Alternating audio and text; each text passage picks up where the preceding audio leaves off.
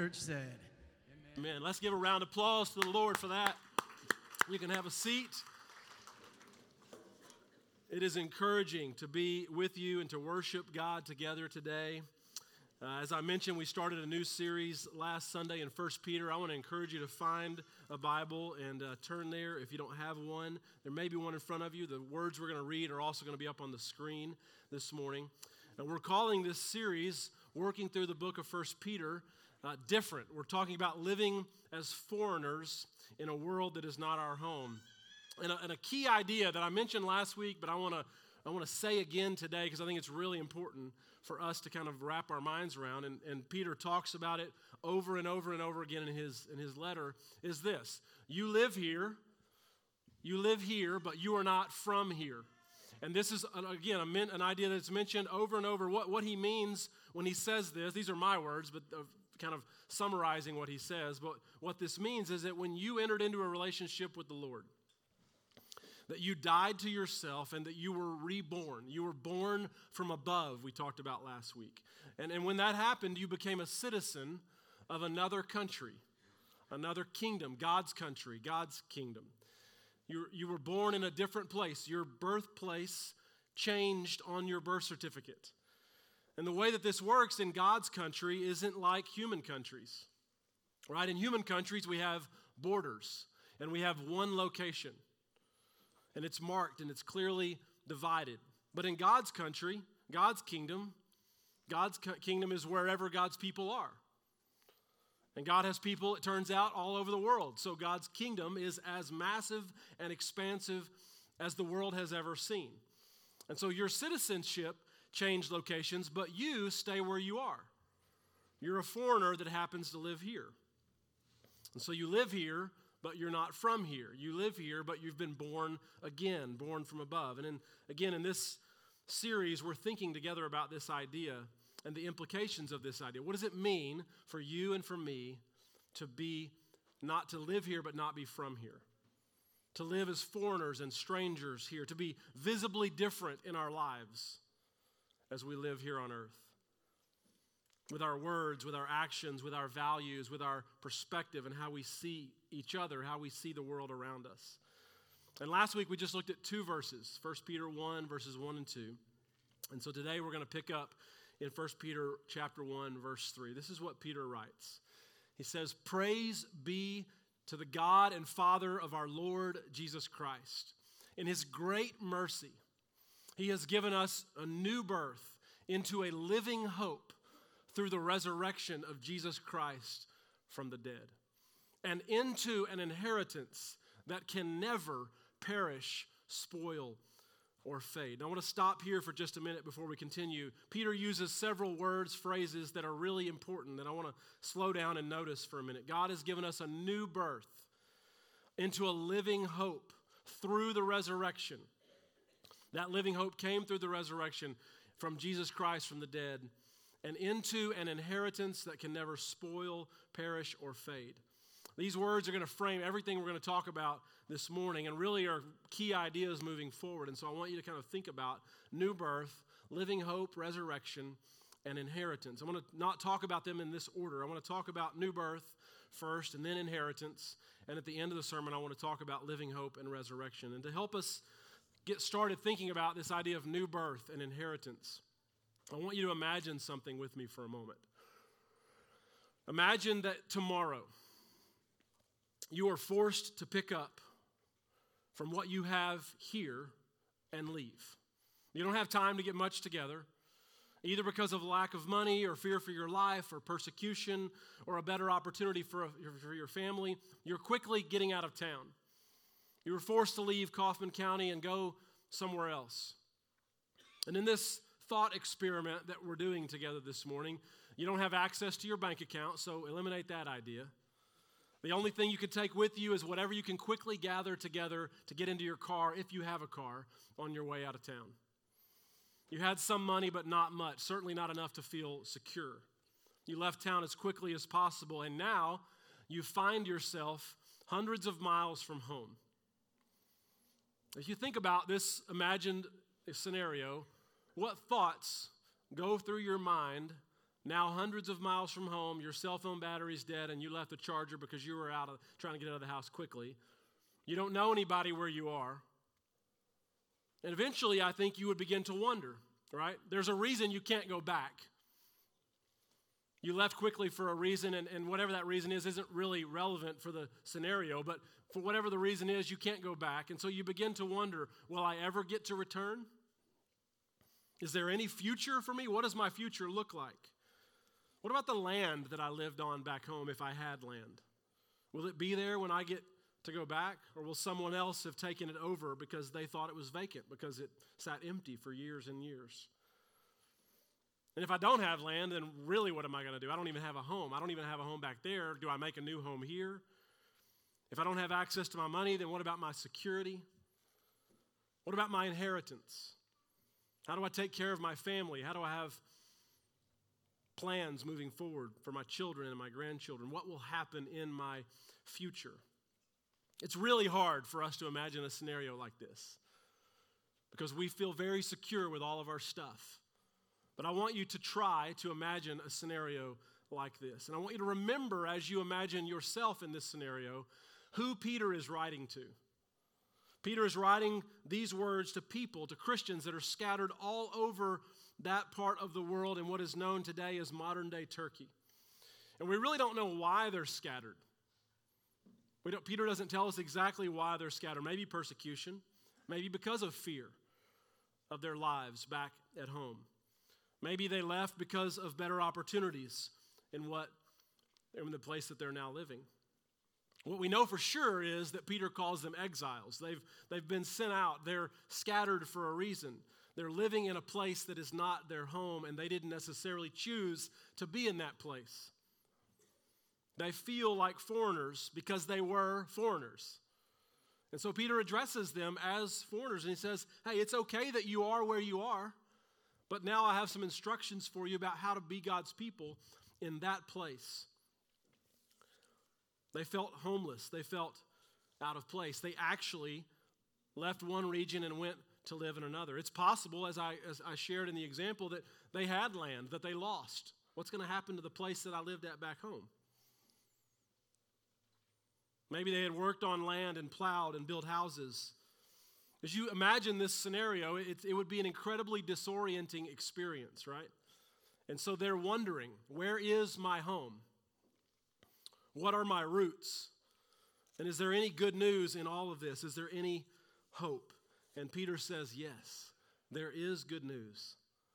You have been born into a new family, the family of God. And as a part of that family, you and all the other kids in the family get an inheritance. And in their case, when their securities of this life were completely gone land and money, their birthplace, their roots, the things that kind of connected them when they were all gone, Peter says you can still have confidence that everything is going to be okay because you've been born into the family of God. And this is true for you as well. Knowing who you are, Knowing who you are as God's child and where your security lies enables you to live as a stranger in this world. Knowing who you are and where your security lies, not in your stuff, not in your place, not in your people. Knowing who you are as a part of God's family and where your security lies enables you to live as a stranger in this world, to be different I want to continue to read. Look at what Peter says about this inheritance next. He says, This inheritance that you've been given as a part of God's family, as one of God's kids, it's been kept in heaven for you, who through faith are shielded by God's power until the coming of the salvation that is ready to be revealed in the last time. In all this, you greatly rejoice. Now, what I want to I want to stop there and say this about these words. Every human inheritance eventually all of the human inheritances that, get, that gets passed down from generation to generation to generation. They all eventually perish or spoil or fade. Some of you have actually experienced, maybe you received an inheritance from a relative that lived before you. And you've experienced that inheritance beginning to, to fade, right? It got smaller over time. And Peter says, Not this one. Your inheritance is secure, it will not be used up. God's economy is not going to crash. But I want to ask you a question this morning. When is the last time that you greatly rejoiced in your inheritance? When is the last time that you greatly rejoiced in what is being kept for you in heaven? I, will be honest, I don't do it enough. I think about it occasionally, but really, uh, you know, from time to time, it's, it's not, I don't think that's enough, right? Like, think about the words that we just sang to this song.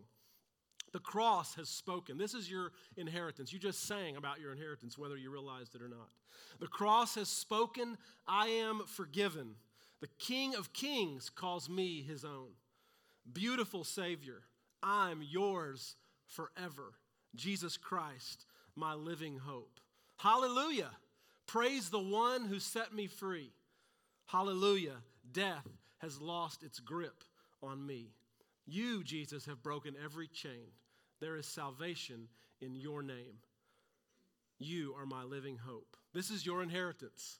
This is my inheritance. This is a, what you have received as a part of God's family that can never be taken away, that it will not, it will not perish, spoil, or fade. When is the last time that you greatly rejoiced in this?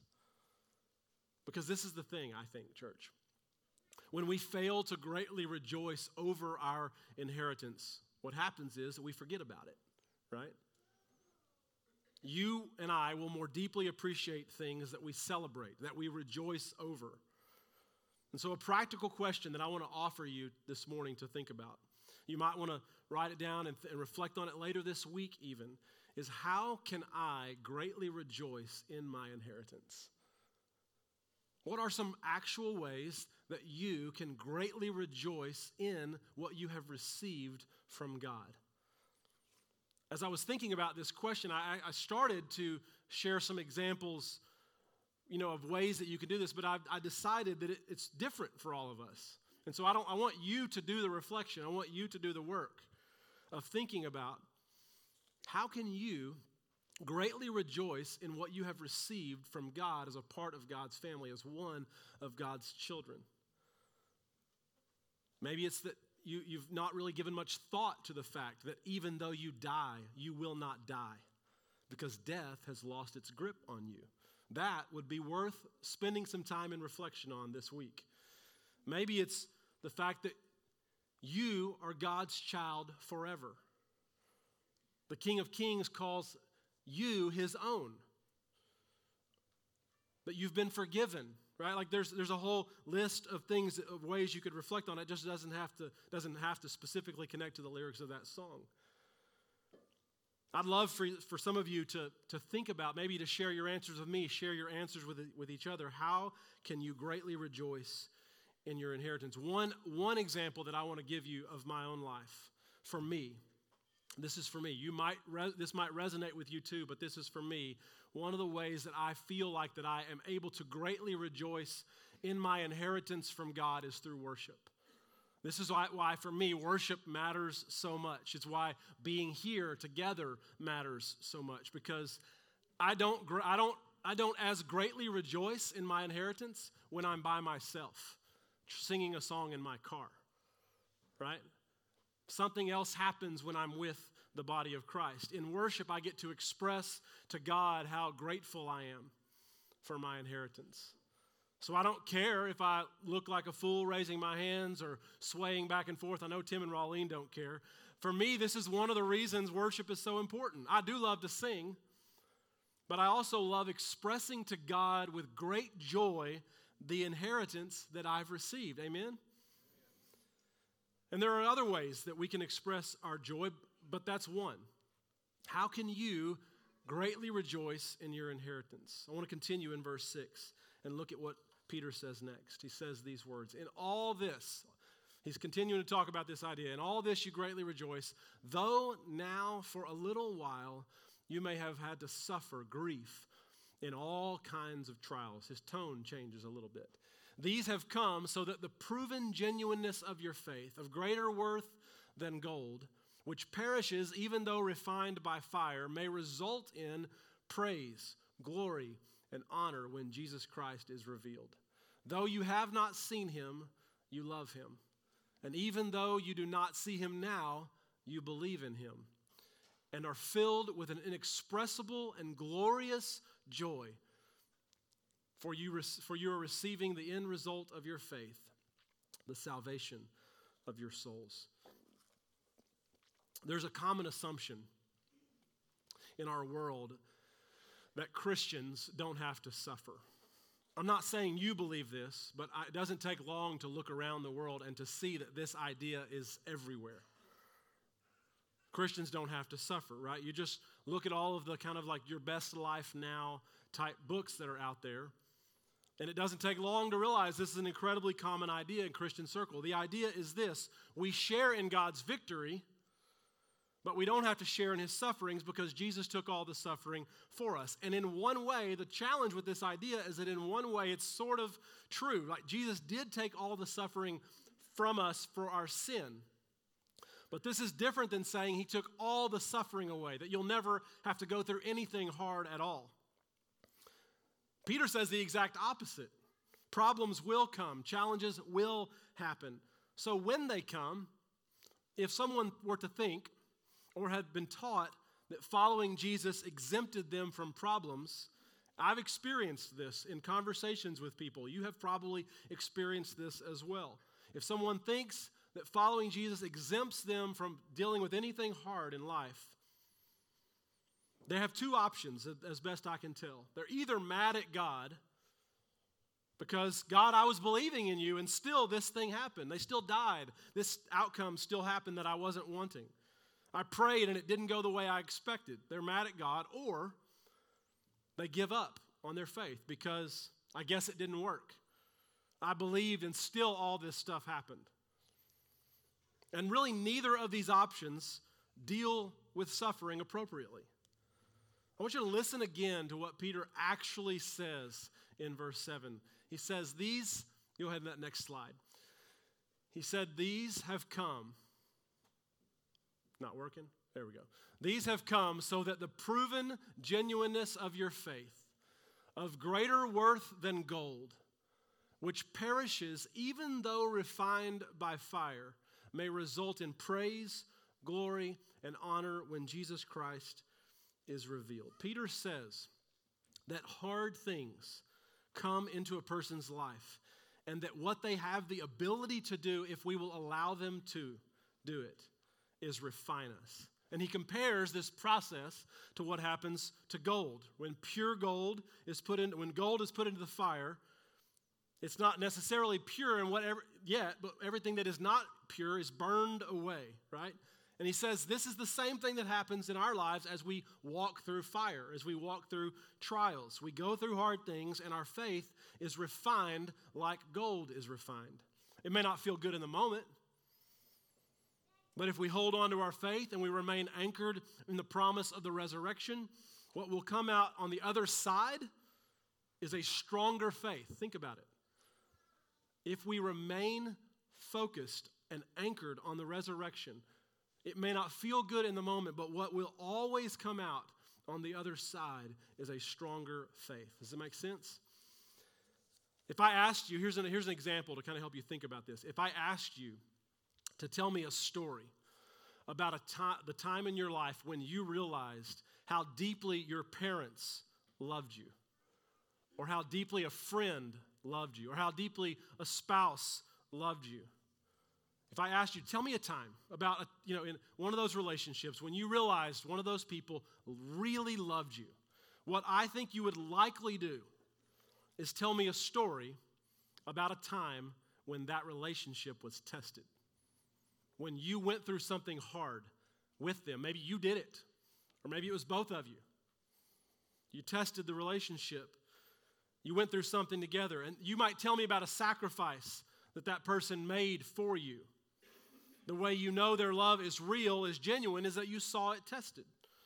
If I asked you to tell me a story about a time that when you saw someone's faith as real and as genuine as you had ever seen anybody's faith, if I asked you to tell me a time about a, a time about a person, tell me about a person whose faith you saw in Christ was real, you would likely tell me a story about a time you saw their faith withstanding some kind of adversity. You might mention some kind of sacrifice that they made. And the reason that you would do that, you would tell me those stories, is because what we know, whether or not we realize it, is that tests and trials, fire, reveal how real something is. You with me? And when people, this is so important, when people see the genuineness of our faith in Jesus Christ revealed during a hard season, you know what they do? They lean in and pay attention. You know why? Because people are used to seeing faith confessed, they are not used to seeing faith lived. When people see someone's faith as real and as authentic as they've ever seen it before, they don't run away. They're intrigued, they're in awe, they pay attention. It's strange, it's different. Why? Because people are used to seeing faith confessed I believe. Anybody can say, I believe in Jesus Christ. It's another thing to live it out in the midst of a trial or a challenge in life. When you see faith in Christ being lived, you take notice because be, faith being lived is more rare than being confessed. And I'm just being honest. Right? This is so important. And so, how do we live? How do we live out our faith when we go through trials? That's part of what Peter is talking about. And I think it goes back to what he says about trials at the end of this section, goes back to what he said at the beginning of the section that we have a living hope that comes to us through the resurrection. The resurrection of Jesus gives us a living hope. Peter can talk this way. How can Peter talk this way about suffering? Hey, when you experience trials of many kinds, know that it's actually just a refining process. How does Peter talk about suffering that way? He does, he talks about it that way because he believes the resurrection is true. He believes that Jesus is alive. He calls it living hope, which is different than dead hope. A dead Savior isn't really a Savior. He calls it living hope because he wants to emphasize that Jesus is alive. And we, we say that, we know that, we sing about that, we read about that, so it's very common for us. But I don't know that we think about the significance of that enough. Jesus was raised from the dead, his buried body began to breathe. We've never seen that happen before.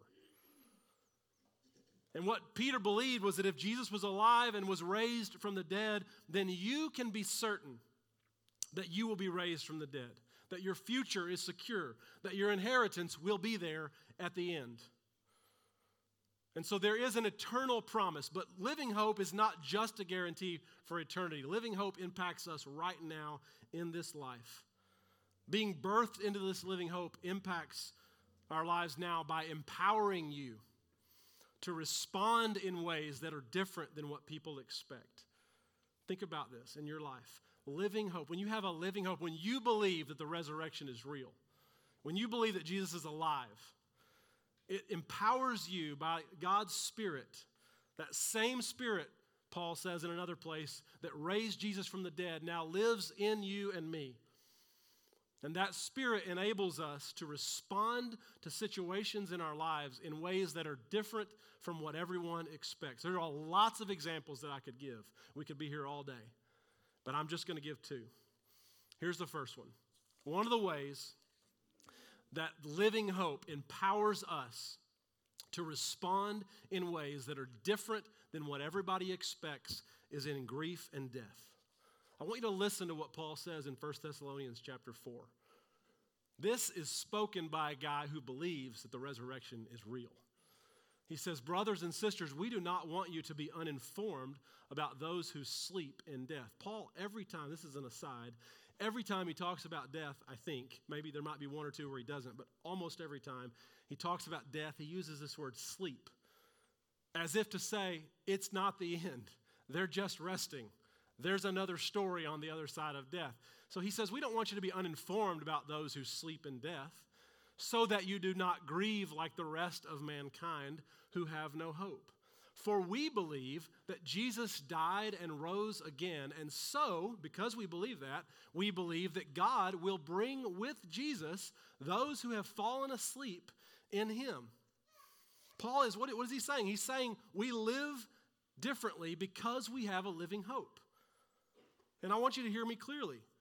He doesn't say you don't grieve. We grieve. Christians grieve. But Christians who understand their living hope, the living hope that they have, that their inheritance is secure with God, our grief is always anchored in resurrection, in living hope. And I'm telling you guys, after 20 years of doing and attending a lot of funerals, that's just sort of a thing. I didn't, when I felt called to ministry as a 17 year old, if you would have told me some of your close friends were going to be funeral home directors, I would have been like, I'm out, right? Like, I did not think fully through the whole like ministry thing that funerals would be a regular part of your, your job. But I'm telling you, after 20 years of doing and attending a lot of funerals, there is a notable difference in how a funeral and a death are processed where the person that has died was a Christ follower, and maybe the majority of the crowd that comes to attend are Christ followers, compared to a funeral where someone did not have a professed faith in Jesus Christ, a professed relationship with Jesus. You've probably experienced this yourself, attending some funerals over the years.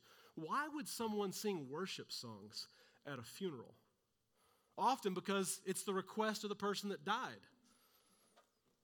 And you might be so used to it that you don't even think about this, but there is a marked difference in the two responses that happen in a person of faith and a person who does not have faith. We grieve, but we do grieve with hope. We can be sad and celebrate that they are with Jesus and no longer in this body. This is just the first example of a way that having living hope empowers us to respond in ways that are different than what people expect. Because what people expect is that you're going to grieve like everybody else grieves. And again, hear me clearly. Grief is real, and we need to pay attention to it and not let, not just bury it. Right? You need to, we need to deal and process with all of those things. I am on a journey myself, as all of you know, dealing with my own grief in the loss of my dad. So I'm not saying or denying at all that it's something that is real and needs to be addressed and talked about, but I also believe 100% that my, my dad will live again. And that all the people that you love who have died, who died in Christ, will live again. So that's one example. The other example that I'll share of how having a living hope empowers us to respond in ways that people don't expect is how we think about and extend forgiveness. Do you remember this picture? Botham Jean was killed by Amber Guyger. And during the sentencing phase of the trial, Botham's brother, Brant, was making a victim statement. In an unexpected twist, he asked the judge if he could speak directly to Amber, and then he asked permission to, to, from the judge to get up and to give Amber Guyger a hug. And the judge allowed it to everyone's surprise. And every major news network covered this story and told this story. There were tears in the courtroom. The judge was crying. The judge went back into her chamber and got a Bible and gave it to Amber Guyger. And this is the thing that captures me about this story. The world saw this story. And for a lot of people, it was very odd. How in the world could someone who has just lost their brother embrace the killer like that? But I don't know about you, but when I saw this, I didn't respond that way. And I don't think many Christ followers did. You know what I did? I think I actually said it out loud. I think I said wow first. But then I said, yep, that is what it looks like. Right? Because when someone has a living hope, they don't respond in the way that people expect them to. How is it possible for someone to show love to someone that way, to someone like this? Because Brant had been birthed into a living hope through the resurrection of Jesus Christ from the dead. And so, moving forward, where does our ability to be different come from? How do we live as foreigners in this world that is not our home? It starts with knowing who you are. You are God's child. You have been born into God's family. And, what, and, then, and then it goes from knowing who you are to knowing what you have been given an inheritance that is secure. And knowing that all of that is anchored always in understanding that we have a hope that is living, that Jesus is alive today. Though you have not seen him, Peter says, you love him. And you are receiving the end result of your faith, the salvation of your souls. So, citizens of the kingdom of God, this week, may you live into your identity as a child of God. May you live here with an awareness that you aren't from here. And may that knowledge cause you to greatly rejoice. Let's pray. Father, we acknowledge this morning that we want to be people who are living lives that reflect the values that we believe because of the living hope that we have. That we respond, that we respond in ways that people don't expect to situations and circumstances that happen in our lives. So that when people encounter us in those moments, they go, wow, that wasn't what I expected them to do. They were more kind or gracious or forgiving or loving than I've seen before. And may all of that bring honor and glory to your name. May it draw, may, may through our actions, may you draw people to Jesus. May we, through our lives, make Christ more attractive to the world around us in our words, in our actions, our behaviors. God, will you empower us through your Spirit today to not only hear, but to believe these words that we've just spent time thinking about this morning?